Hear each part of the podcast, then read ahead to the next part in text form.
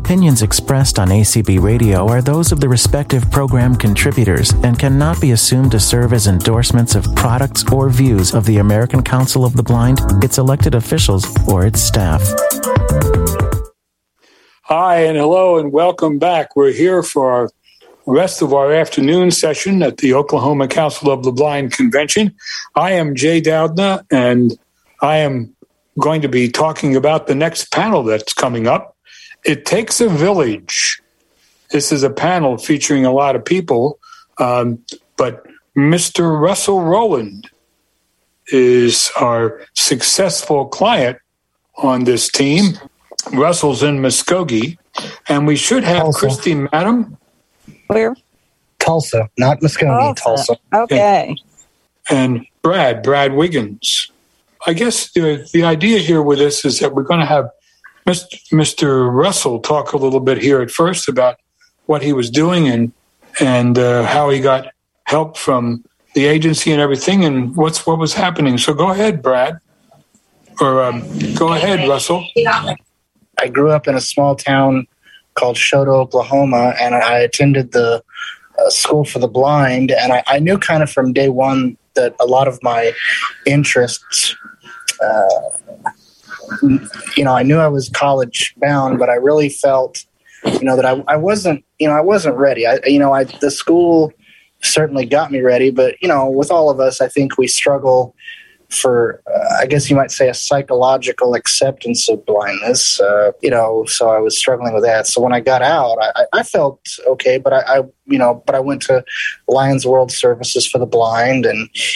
Um, you know, spent two months there and went on to went on to college. And you know, one of the things they talked about, you know, unfortunately, it's not when you will be discriminated, or it's not uh, when you will be discriminated against, it's if you will be discriminated against. And you know, whenever I came on the scene at NSU, you know, uh, the university was like, "Well, you're you're not going to make it." The last blind person that came here made a lot of unreasonable requests, and I kind of looked at it as a declaration of war uh, in that regard. You know, I was kind of like, well, why why are you saying that just because of one one blind person, another blind person's not going to make it?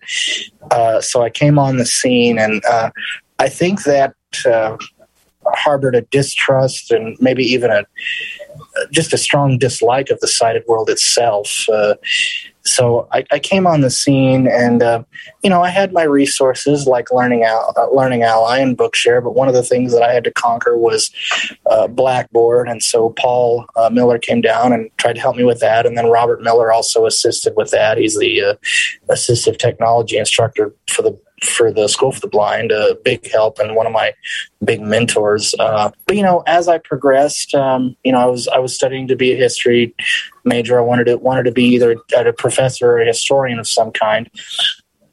And I got through a lot of my basic courses, but you know, I encountered a professor who, uh, you know, wasn't real crazy about giving me the stuff in an accessible format. So I'd have to go and print the powerpoints off and scan them with Open Book. So I had Open Book for that.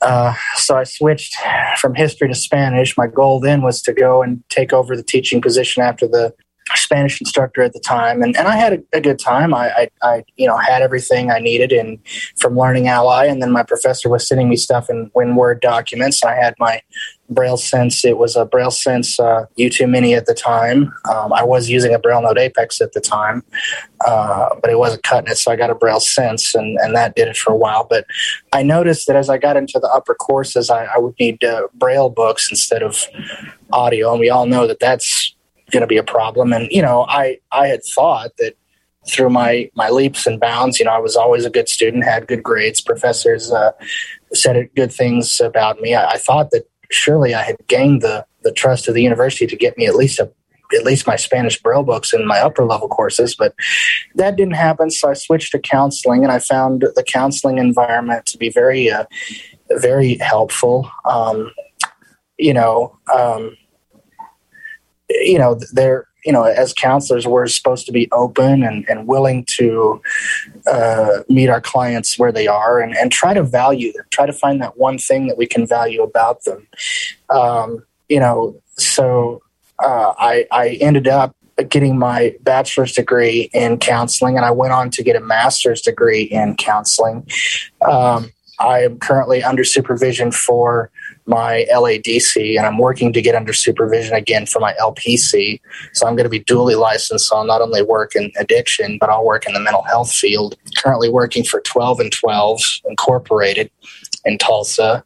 Uh, I guess the proudest moment, the two proudest moments that I can remember uh, were my, my graduation with my bachelor's. Uh, a couple of teachers from the School for the Blind came down and witnessed that. And that was a big deal. And then uh, about a semester before I graduated with my master's, I'd gotten uh, my guy, uh, dog guide from the Seeing Eye, and he was the first dog guide to participate in an NSU graduation. So that was a big deal. I think that the one thing that, that I want to stress that Belinda and Brad have uh, versus uh, a lot of the counselors is they have contact with us. Uh, so they enter into uh, our world. They understand our struggles uh, when they meet with us uh, and they see us as humans. one of my favorite counselors whose theory I practice is Carl Rogers. he founded a person centered therapy. Um, and the premise of person centered therapy is that you have unconditional positive regard for your clients, you have empathy for your clients, and you genuinely show that you want to help the client. You want to enter into their world. So you're going to dig and dig and dig and find that one thing uh, for the client you know that you can value about the client. And i think that's where the counselors who are working i think that's where there's a disconnect. I, I feel the counselors need to understand that we're just not a number on a caseload. We're just as human. We have struggles uh, when entering into university. I, I, I, think we are certainly making leaps and bounds in regard to our, our civil rights as blind people. I think that you know, technologically things are getting better for us, but I think there is still a struggle. You know, I, I, I think that there's a statistic out there that says, and I, I could be uh, inaccurate about that, that only 20% of blind people use braille, uh, read braille these days. And there, there are, you know, understandable reasons for that, but I think we need to increase that. Uh, braille is, is very valuable. I use it every day um, in my job when I'm doing groups. I have notes on uh, in Braille, and then uh, one of the documents that I, I, have to do is an assessment that's not accessible, not very accessible with JAWS, and I had to make a, a Braille version of that so I could do that and then put it into the computer. But again, I, I, would encourage all the you know any counselors that are listening to this, you know, see your clients as a, as a as humans, see them as humans, try to understand what they're struggling with, check in with them. Also, uh, my time at the Carroll Center for the Blind was was very helpful. I, you know, gained a further psychological acceptance of blindness. I bettered my skills and things of that nature. So, you know, I'm living uh, on my own right now. I've got a job and everything, and uh, but I would also, you know, encourage DRS to make people aware of their post employment services and if they you know understand kind of the struggle to stay employed you know what we're facing as, as uh, blind people when we're looking for jobs and how hard it is you know it's it's a struggle when it comes to the counseling field you know all the documentation you have to do and figuring out ways around it if it's not accessible with jaws things like that. That's my only issue with drs is just seeing us as human the, those that are outside of the immediate contact, and then just making us aware of what services we do have. Basically, that's that's all I got to say, I guess. That's really um, it's a great start and a very good example of um, what someone can do if they really want to apply themselves. Congratulations, Russell, on all your efforts. That's uh, that's great. I'll be anxious to talk to you more later about other things you encountered. Brad, did you have anything you wanted to uh, talk about what you did to get this going? We have It Takes a Village. Christy, you and Brad can sort of talk about how it is you worked with um, with Russell on, on what you did. I'm a orientation and mobility specialist, and I came in to work with Russ. Um, I believe it was early in 2019. Um, and and Russ actually lives in a part of the state that I don't typically cover. So I, I came in to work with him, and prior to me working with him, Russell had been working with a number of different uh, O and M instructors, and in fact, I believe at the time he was in the he was already in the process of of getting his guide dog. So I, I think a big part of working with a client as as a team is just the need to to really be flexible uh, because and I I commend Ru- Russell for his um, his patience. I, I mean, it, it can't be easy working with with so many different professionals because I mean I know for example as a mobility instructor we all have we all have our different strengths but we also have all have our different personalities and the ways that we want to teach things so um, you know as an instructor I think probably one of the most important things for me is my my communication with my clients so that I know what it is that they need and desire you know because it, it's not about me I you know, I'm I'm a tool for Russell to use to improve himself and to to reach the goals that he wants to reach. Um, and so just being flexible with the client and, and listening to them and and finding out what it is that they need as an individual to succeed. Well, and as I recall, I had been in the in the guide dog process, and I, I guess I overshot it a bit. I think I applied to like seven schools and should have cut it down to four. But I think there were points at which Brad, you had to come down and say, okay, well let's let's use this route. And I don't know if you were videoed any other routes. There were a couple that I needed videos for, but we went over a couple of routes that I could use for video yep. at the time. So and you know one of the reasons that that Russ, or uh, probably in, in my estimation, the biggest reason that Russ has been successful is his uh, uh, just his desire to succeed. He uh, he that really impressed me working with Russ. He he pushes himself. You know, I, I can remember there were times working with him that you know it, in in my estimation as somebody who's sighted, there were times that there were things that I discouraged Russ from doing because I, I didn't feel they were safe, but he was always pushing himself and wanting to do things.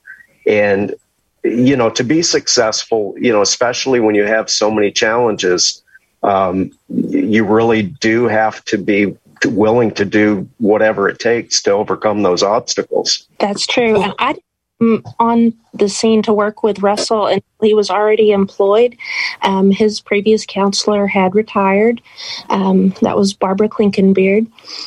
And um, Russell's been around actually longer than I've been with the agency. He's been here since 2007 when I saw the name of the the piece that we were doing It Takes a Village. I, I was out of curiosity looking back through Russell's case and I believe there were five different counselors, numerous O&M, all of the staff at uh, OSB that have worked with him. Um, our AT department extensively uh, because of all of the college classes and different struggles that he had. It looked like there were a lot of things they had to overcome. I was I was really impressed when I met with Russell. He was already on the job. Him and his guide dog were just already at it and and going on. Um, basically, as a counselor, we get to have the the initial contact with the client and their family. We we inform them of all of our different services that we can do. We try to hook everybody up with the right staff that we have to to get AT or to find out about you know how working affects their their you know um, benefits, medical benefits, different things like that. It sounds uh, to me like communication is very important in this whole game. Yeah. Mm-hmm. And yes, and there's just so many moving pieces and so many uh, people that are involved to make it work. One person surely couldn't do it. Yeah, they, all right. Well, we've we've amassed yeah. a pretty good panel here and a, and a very good subject to talk about for this whole thing. Does anybody have a question at this point? This is Elaine, and I have a question. Russell, when did you graduate from from high school? 2011. 2011. Okay. Did you ever go through the ABLE program? Yes. I knew it. Okay. I thought, oh my gosh, you sound so familiar when I was talking to you the other day, and I kept thinking, I wonder. So I have a question, Russell. When you were going through college and you were changing from one degree program to another degree program, and I sympathize with you on that one because I did the same thing. I went into college thinking I was going to do one thing, and then I switched to a different one. In fact, I think I told my counselor of my switch when they called me after I'd gotten a job. Of course, he knew it before, but he but he was putting me down for something else. When you were going through those transitions from one to another, how did that affect you and how you were working with a counselor at that time? I don't know that it affected me working with a counselor. I think it was more the I think there was a lot of a lot of anger uh, in a couple of cases. I felt that the disability services department, I, I, the thing that I was upset by was their lack of willingness to assist. Um, you know, I, my thought process at the time was surely by now I've, you know, jumped through so many hoops. I, I've proven myself. Surely by now they see that I'm not here to play the blind card, you might say. Mm-hmm. Um, that was that was my main issue at the time. Uh, I can remember traveling. Uh, I went to study abroad in Spain, and they tried to decline me from doing that because I was blind. Mm-hmm. And the head of the department stepped up and said, "No, that's not that's not going to happen. He's going to Spain." Very good. I found the counseling program, you know, most receptive. And again, I, I just want to go back to the theorist that I mentioned. You know, I would encourage anybody to read any of his work, whether it's you know listening to his lectures on YouTube. You know, um, he does a lot of he has a lot of lectures on the, on there. Uh, reading his books uh, on becoming a person, freedom to learn, a way of being, things of, things of that nature. Can you give me his name again? Carl Rogers. Okay and his theory is person centered therapy. Uh, another thing, since we don't have Belinda with us, um, talking about rehab teaching, how did the rehab teacher work with you we kind of worked on where my skills were and my mm-hmm. comfort comfort level. I mean, I knew there were certain things that I wasn't going to be comfortable with, you know, the stovetop and things like that, and just working within those parameters and just feeling comfortable. Uh, you know, I think the key thing that I remember from the ABLE program and from OSB was, well, you know, there's there's nothing wrong if you're if you struggle with this, you know, and our, our goal is to meet you where you are and make sure that you can survive. Yeah, survive is the key. However, you have to do it. So, okay, very good. Russell, this is Mrs. Thomas from yeah. OSB. And I want to tell those who do not know, Russell has come so far.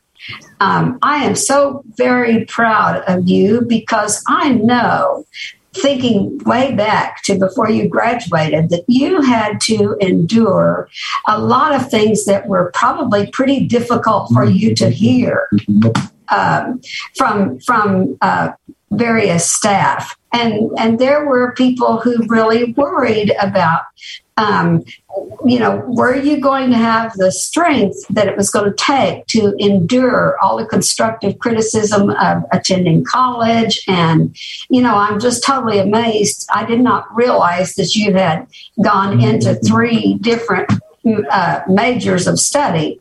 And I want to tell you, and I want to tell these people listening, that you really started from from um, a pretty big bottom hole and you clawed your way out. And i am so proud of you for doing for doing that. And i doubt that you remember this but when um, you were at osb and we all used to gang up in my office after lunchtime um, in the clinic my little bitty office we talked about um, OCB, and I believe that I may have invited you to attend an OCB convention with with your mom when you were pretty young. Do you remember? Vaguely.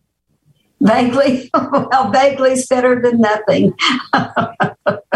well, I just want everyone to realize that that you um, have demonstrated uh, an awful lot of determination, and um, gosh, I'm I'm proud of you. It just gave me chill bumps sitting here in my little home office, listening to you speak, and and uh, knowing how many uh, hurdles you've overcome. And I'm I'm really pleased to know that you have a dog. I did not know that another uh, text that I want to quote. It's a, it's a text that's criticized in this day and age, but I really uh, I really feel that it if, after reading it. Uh, uh, it helped me a lot. It Was blindness what it is, what it does, and how to live with it. I know again, it's it's a, a text that's somewhat criticized. Uh, you know, written in 1961. Uh, obviously, uh, Dr. Thomas Carroll, or Father Thomas Carroll, I should say. But again, I I you know, again, I know it's a it's a it's a controversial text, a criticized text, but I found it helpful. uh, in in regard. Repeat it again, Russ. What did you say?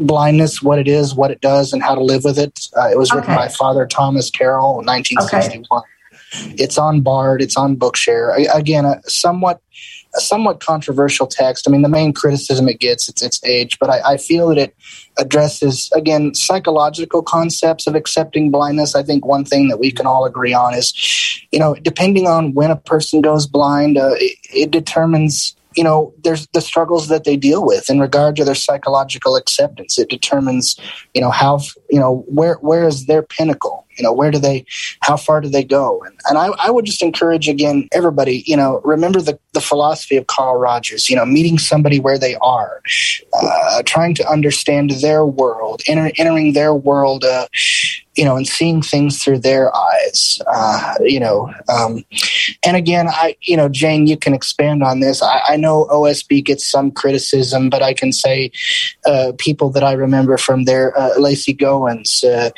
uh, Robert and Faye Miller, uh, Renee Miller, Dr. Richard Larson, Gene McIntosh, people of those natures, even yourself, Jane, big influences, big help, dealt with me through many of my struggles, uh, a lot of anger, uh, things of that nature. Uh, you know, so if, if you just want to speak on that a little bit, but I, I, would just encourage everybody to support the school in any way, whether that's, you know, leaving it open as an option. Uh, you know, I haven't been back there in about uh, six years.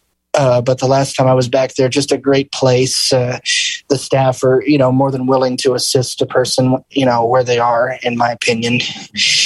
But I think it comes down to a person's choice. Uh, you know, are they going to choose to overcome blindness? Because uh, we all know blindness uh, can be a tough road. Um, so uh, you know, just keep keep OSB is as you know, it does a lot. And again, it gets some criticism, you know, but it does a lot, in my opinion. Russell, this is Vicki Golightly. Um, OCB has, from everything I know, has always been a, a a spokesperson, a proponent of the School for the Blind. I didn't go there myself, and that's probably why I had some struggles. Even though I was blind since birth, it took me till I was about 40, 50 to really accept psychologically my blindness. So everybody's journey is different. And I'm going to read some of the books that um, those two books you suggested. I worked at a university for several years, and I worked with a lot of college students uh, from freshmen to seniors. And um, a good portion of them changed their major several times before they finally decided what they want to do with their lives. So you are not alone in that. I understand the frustrations that you that you must have gone through, but I will tell you that uh, you are not alone when you're 18 years old or 19 years old trying to figure out what you're going to major in for the rest of your life. So they're kind of typical. But I do commend you for all the hard work because I went through it and it is hard work. This is Elaine, and I have a question. Russell, looking back on everything that you have done, is there anything you would do different? Um, I guess I would have paid attention more in ILS, in, in my opinion. Um, again, I, I, was not at a, again a, not at a good place psychologically, and it took years to break through. Uh, you know, I wish Jane could talk about that, but you know, I think we'll leave. I think we'll leave it alone. But I, I, I, I wish I, I wish I had paid attention. You know, I've gotten better. You know, the, the Carroll Center helps. Uh, what was Lions World at the time, World Services for the Blind now, they helped. Uh, you know, I would encourage again DRS to you know really um, you know really if if a client requests to go to either of those programs or whether it's the Colorado Center for the Blind or the Louisiana Center for the Blind, you know you know take them up on that, give them that shot. Uh, because again, you know, especially to the counselors, I think there needs to be a greater understanding of the struggles that, that we as blind people have and again, you know, you have the two different, the two major political organizations, the philosophical differences and their ways of uh, the psychological acceptance again. But I, I, I would again just talk about how, you know, just going to a center and being around other blind people and maybe somebody says something where they break through. I, I know at the Carroll Center, that was the place where I kind of broke through and started to work through a lot of my anger and, you know, express the, the frustration at the discrimination that I faced and really kind of come into my own as a blind person. Russell, I want to know did you have how how did the the college campus accept your guide dog when you started there with it?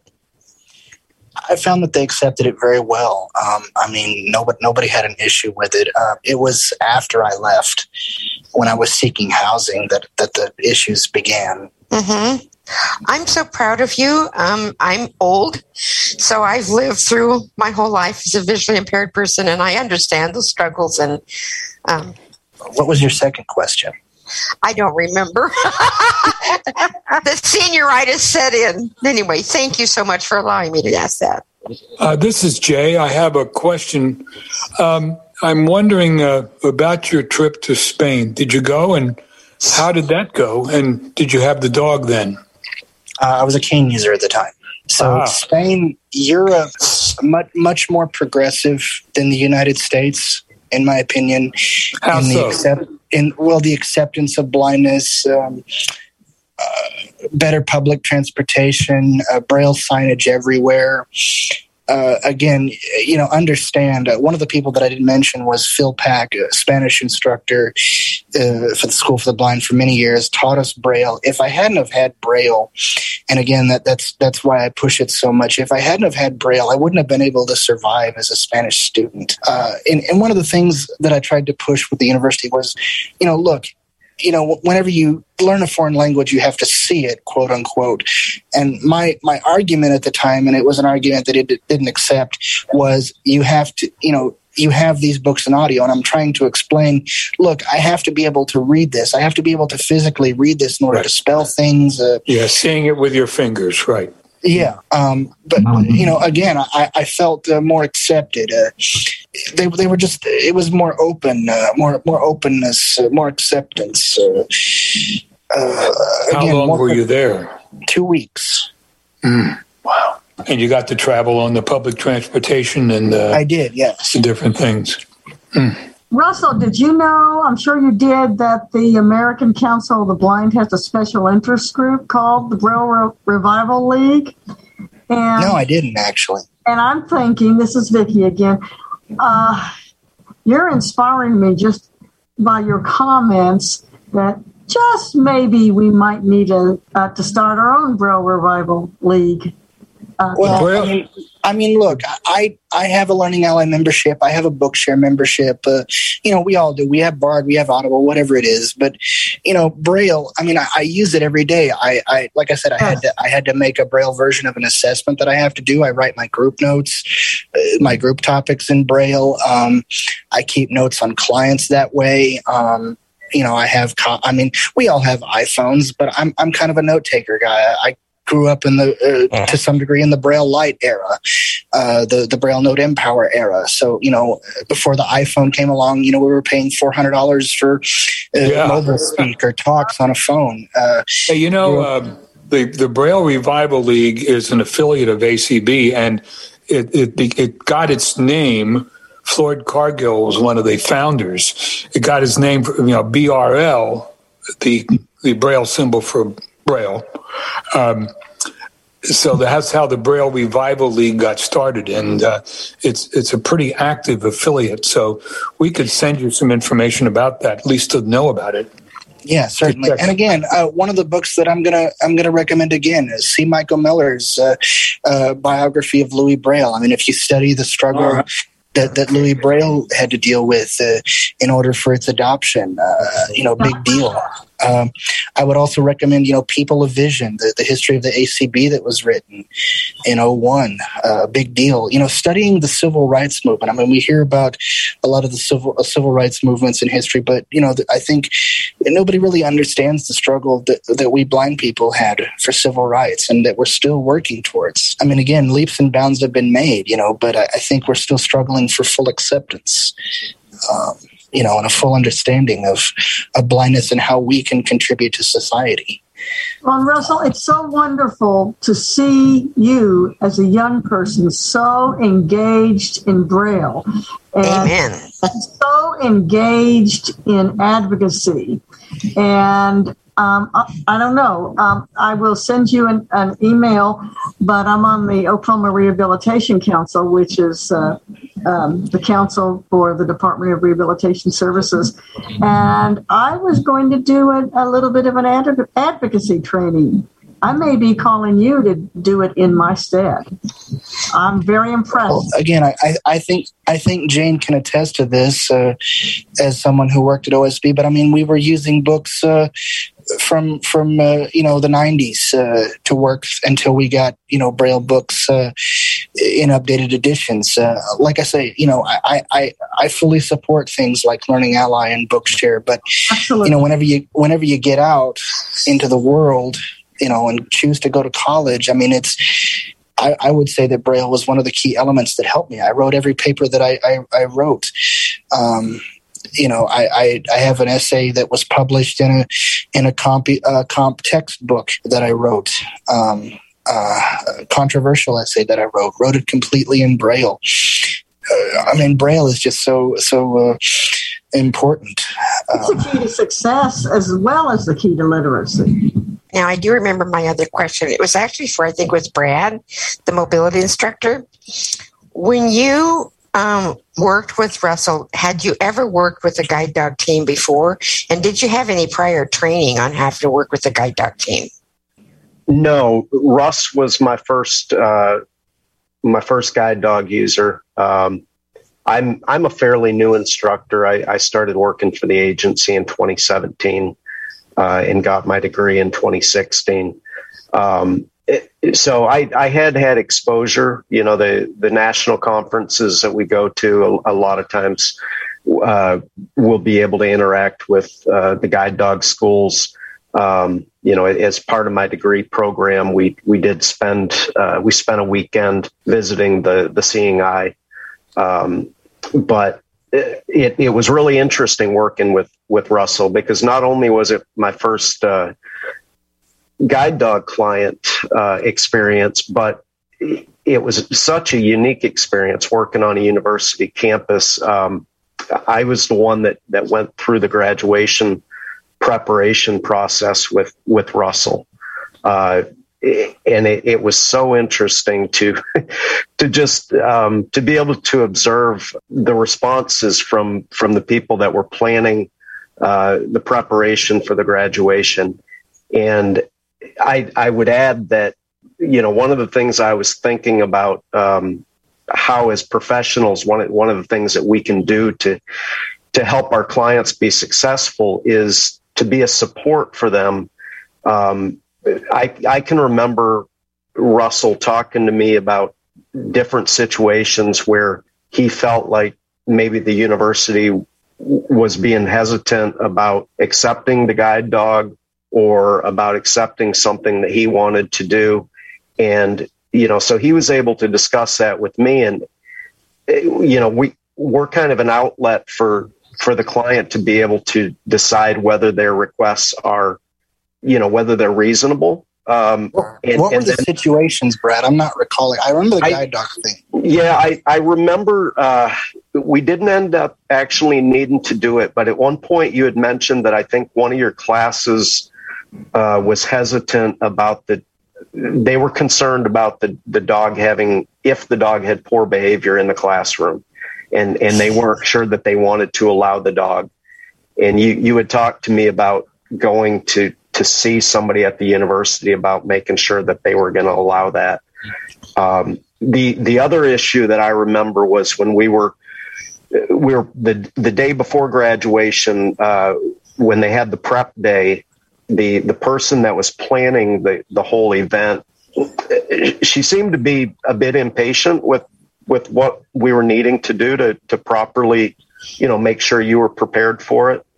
And, you know, I, I mean, to be fair to them, I, I mean, this was their first experience with it as well. But I, I can only imagine if, you know, if, if Russ had to confront all of these things alone, how uncomfortable he might feel having to advocate for himself without somebody else, you know, being there to say, yeah, you know, this is completely understandable that you want to do it this way and and you've got a right to to make these requests. And you know without without you know it, it doesn't even necessarily have to be a professional but a, a close friend even that can back the person up to be able to make requests that that they need that are you know that that are not typical for most students.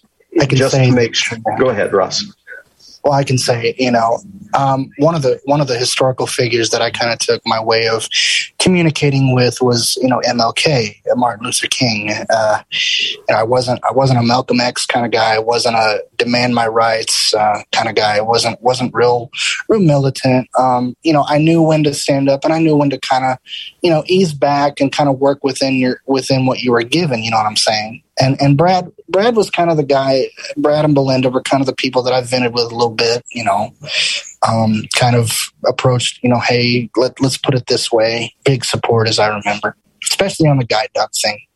Well, thank you for that. I did want to just say, maybe some of you know, but some of the guide dog schools are now doing um, on site with at the school mobility instruction of how to work with guide dog teams. And so it's a great thing for some of the mobility instructors to take a class like that because it does give you the little more insight in how the guide dog team works and what how you can help your clients. Now, thank you for lying. well, me to share. And then I would I would say, you know, when you bring a when you bring a guide dog into a into a job site, I, I think to me it, it breaks down a little bit of breaks down the barrier a little bit. Um, mm-hmm. I know for me, um, you know, as a counselor, I have had instances where my guide dog has helped me build rapport with clients because I, I, work with addicts. The key element is rapport. So, okay. Well, so hey, Russ, it's Julie Bailey. I got you. And um, I started with Russ as a rehab teacher many years ago and worked with him along through his um, college stuff, and um, his trip to Spain, and all of that stuff that was going on with him. and hearing um, now how well he's doing in his job is fantastic to me. Um, and going to the Carroll Center was a big talk to Russ about that, and his professors really felt like it would do him some good, and I did as well. So um, I don't know if he knows that, but I really pushed for him to be able to do that. So I'm glad he was able to. The, the reason the Carroll Center was pushed is I was I, I was really struggling again with the psychological acceptance. I exactly you know, I, I, I the anger had ebbed a little bit, but there was still just this. Uh, I don't know. I, I can't really find well, words for it. You know. Um, I, am glad that you were able to go, and I'm glad that it it really turned out well for you. And as everyone else is saying, um, I'm very proud that you stuck everything out because I do know about some of the struggles that you were confronted with and that you muddled through, um, sometimes with help and sometimes on your own. So, um, again, I'm very proud of you for the job that you're doing now and um, congratulations. So, another theorist, another psych- psych- psychological theorist, counseling theorist that I'm going to mention um, is Albert Ellis. Founded a theory that I use a little bit, rational emotive behavior therapy. A couple of his books that I'm going to recommend. Um, the book entitled Anger um, written in 1977, updated in 2006, uh, and then How to Control Your Anger Before It Controls You. And Ellis's theory, the premise of his theory is that, you know, you, you change your internal dialogue. You can have a statement, you know, I'm disappointed with this, but the way you need to change your dialogue, your internal dialogue is, you know, I'm, I'm upset by this, or I'm upset that I can't do this. But instead of saying, and because I can't do this or because I'm upset by this, it's horrible. It's changing it to, well, it's not so bad. Let, let's let's uh, let's try to find out ways of changing that internal dialogue. And I I think that was the biggest thing that I struggled with, uh, changing the changing the internal dialogue from negative self talk to positive self talk. Uh, big big thing. So I would recommend a lot of his books. So I know all of his books are on Bookshare and Learning Ally. A few are on Audible. Uh, Bard only has his his main text, which is a, a guide to rational living. But another theorist uh, that that was heavily heavily influenced in in changing my my internal dialogue. Uh, Russ, great presentation, and I uh, I definitely understand and can empathize with the the frustration on what you're going through um, and the anger as well. And one of the things in my new journey into blindness that I came to realize through um, a course that I actually took through Hadley um, was recognizing the grief cycle that I was going through with my vision loss. And and once I got through and was able to understand all the cycles that I was going through and and putting it on the scale that yes it's a grief cycle and it will there'll be times the anger pops up. There'll be times of um, the emotion of sadness and and tears and and all of that stuff. But then once my my brain kind of kicked in and cognitively i thought it's going to be okay because this is just part of the grief cycle. This is just part of the the journey of going blind. And I think once I recognized all of that, um, anytime those type of emotions or whatever popped up, I was able to handle them a lot more. And I don't, you know, considering what you were sharing as you were younger and going through school and early years of college, you know, I, I don't, I'm not quite sure that, that when you are that young, if even at that, if if you're able to comprehend and really understand what grief cycle is. Um, would you agree with that, or was it something with as you um, psychology and stuff, and able to apply what you're learning with what you're feeling?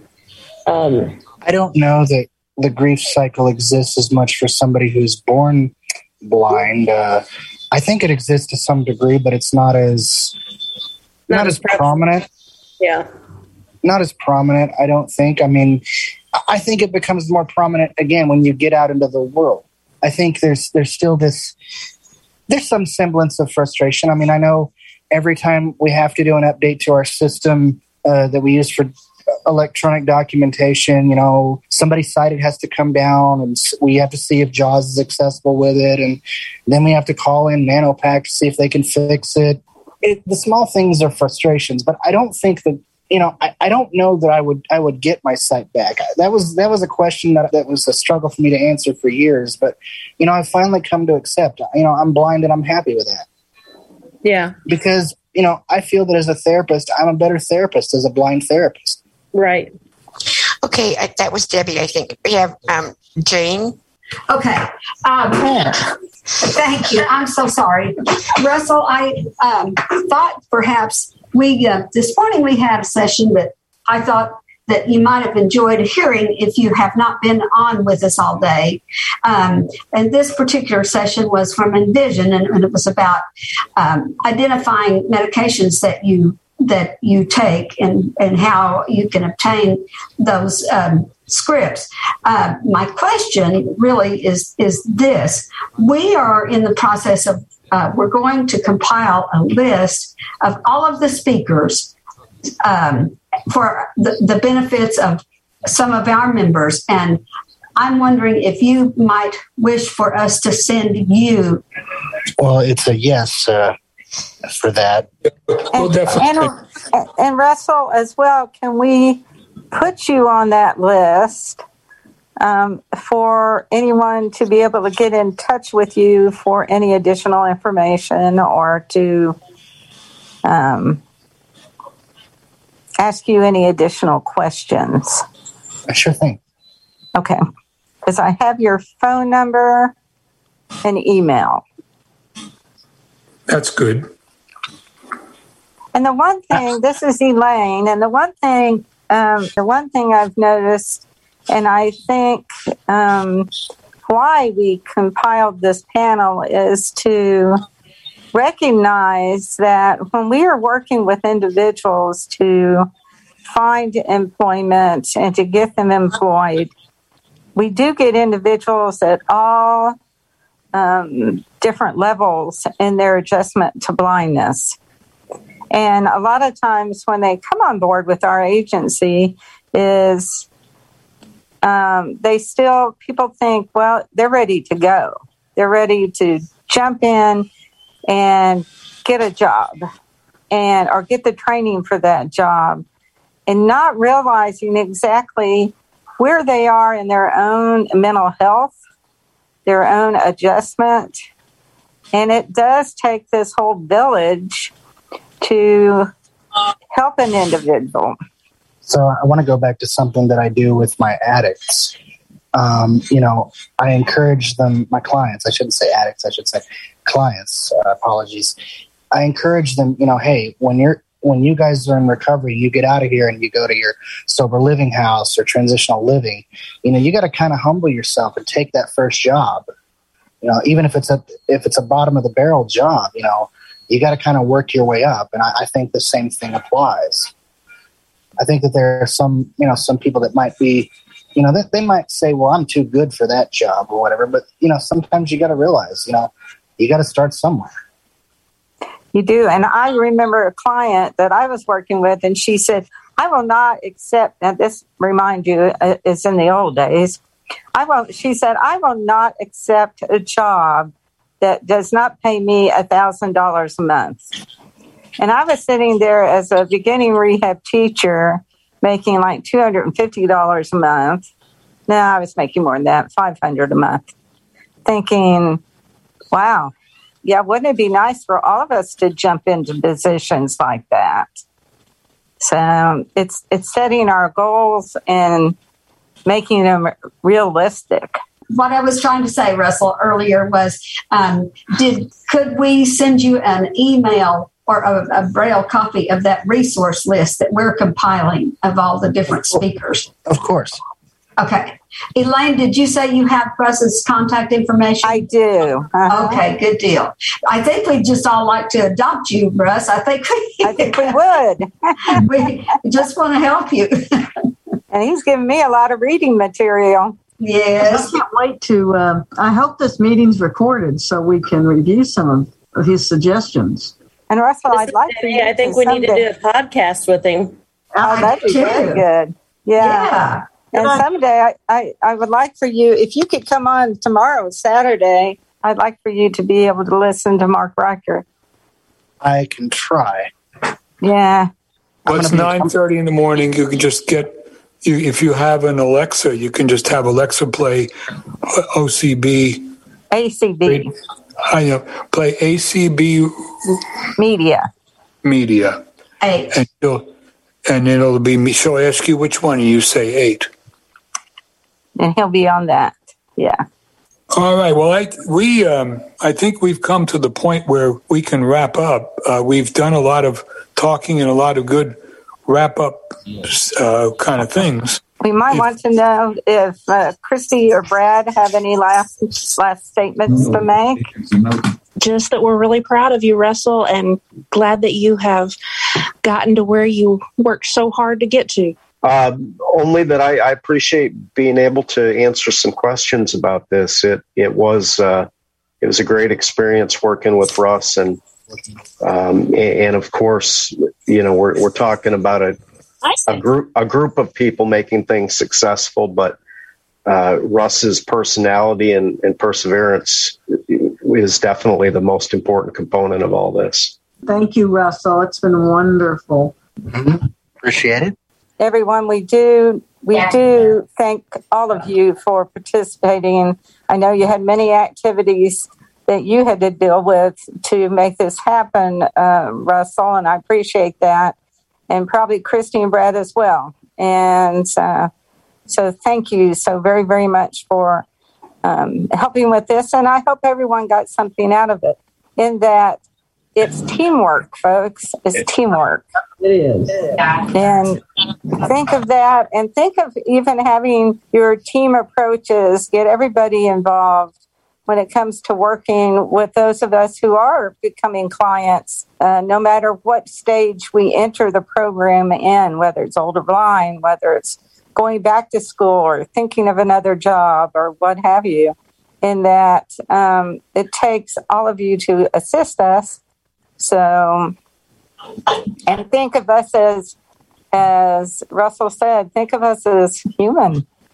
When we when we walk in the door, I want you to see me first and think of my blindness later. And I know when you're going in for services for the blind, is probably the opposite you walk in and you think of the blindness part first because that's what we're applying for but think of us as humans and I, I would say you know try to recognize our potential and again work with us where we are because we a lot of us uh, i would say the majority of us want to contribute to society absolutely way. yeah and sometimes depending on which level we're coming in sometimes if we are just losing our vision, we don't know what our potential is. Sometimes we need people like Russell or other individuals who have gone through it to help us identify with what can be done. And, I, and again, I would Thank just you say very much. And uh, I would say accept us where we are and recognize what accomplishments we have made, what strides we have made. That is very good. And that is so true. Okay. Well, thank you guys very much. And now we're going to move into the portion that Vicki and I have of just doing the wrap up. Um, kind of go over what the activities are for this evening. On tonight, we're going to join in on the ACB stream, correct, from 7 to 8. And then we will No. switch over No. to. No. No, you're not streamed at all tonight. It's all We're in your streamed at OCB. 7 tonight? No, it's all in your OCB Zoom tonight. Seven o'clock. Okay. So at seven o'clock, then I'm going to open up my room, or is Marilyn going to open it up on the ACB channel? I think that, uh, Because I didn't publish that link in the program. In there, it's it's uh yeah, you've got trivia night um, link at the bottom of the program. Yes, for the, for starting at eight o'clock. eight But we have that intro Oh. and stuff from seven to eight. Well, so now I'm confused. If we can't do the intro, since most people probably don't know about it now, since it's been in the program at eight o'clock, we'll probably we could do a ten minute thing at eight o'clock. Okay. Well, I could just open up my room at seven and, and we Okay. go to that channel. Will that work? Yeah. How many people do you have on this call uh, uh, listening to the meeting right now? I mean, are, are we have we lost people? Do, does are people hearing this? You have about 20 participants in Zoom. About 27, I think, for trivia tonight.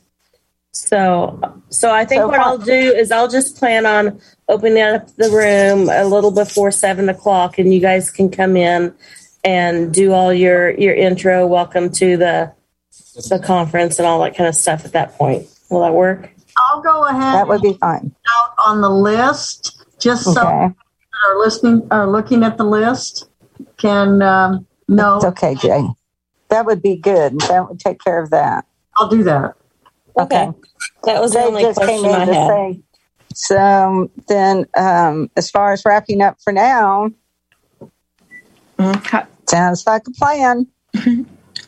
so we will be back on with ACB tomorrow morning at nine, nine o'clock. Okay, or a little bit before nine. As we- We'll be back as on we ACB get- Media tomorrow morning at 10 Eastern. And that's nine Yes. central. Yeah, Yep. so, Nine Central. So, Okay, um, well- and it will be right at that time. You'll be able to get into Zoom sooner, but we will join the radio at at 10 Eastern. Nine Central. Okay. So we will be there early. Absolutely. Thank you so much. It ran quite smooth today. Yes, it did.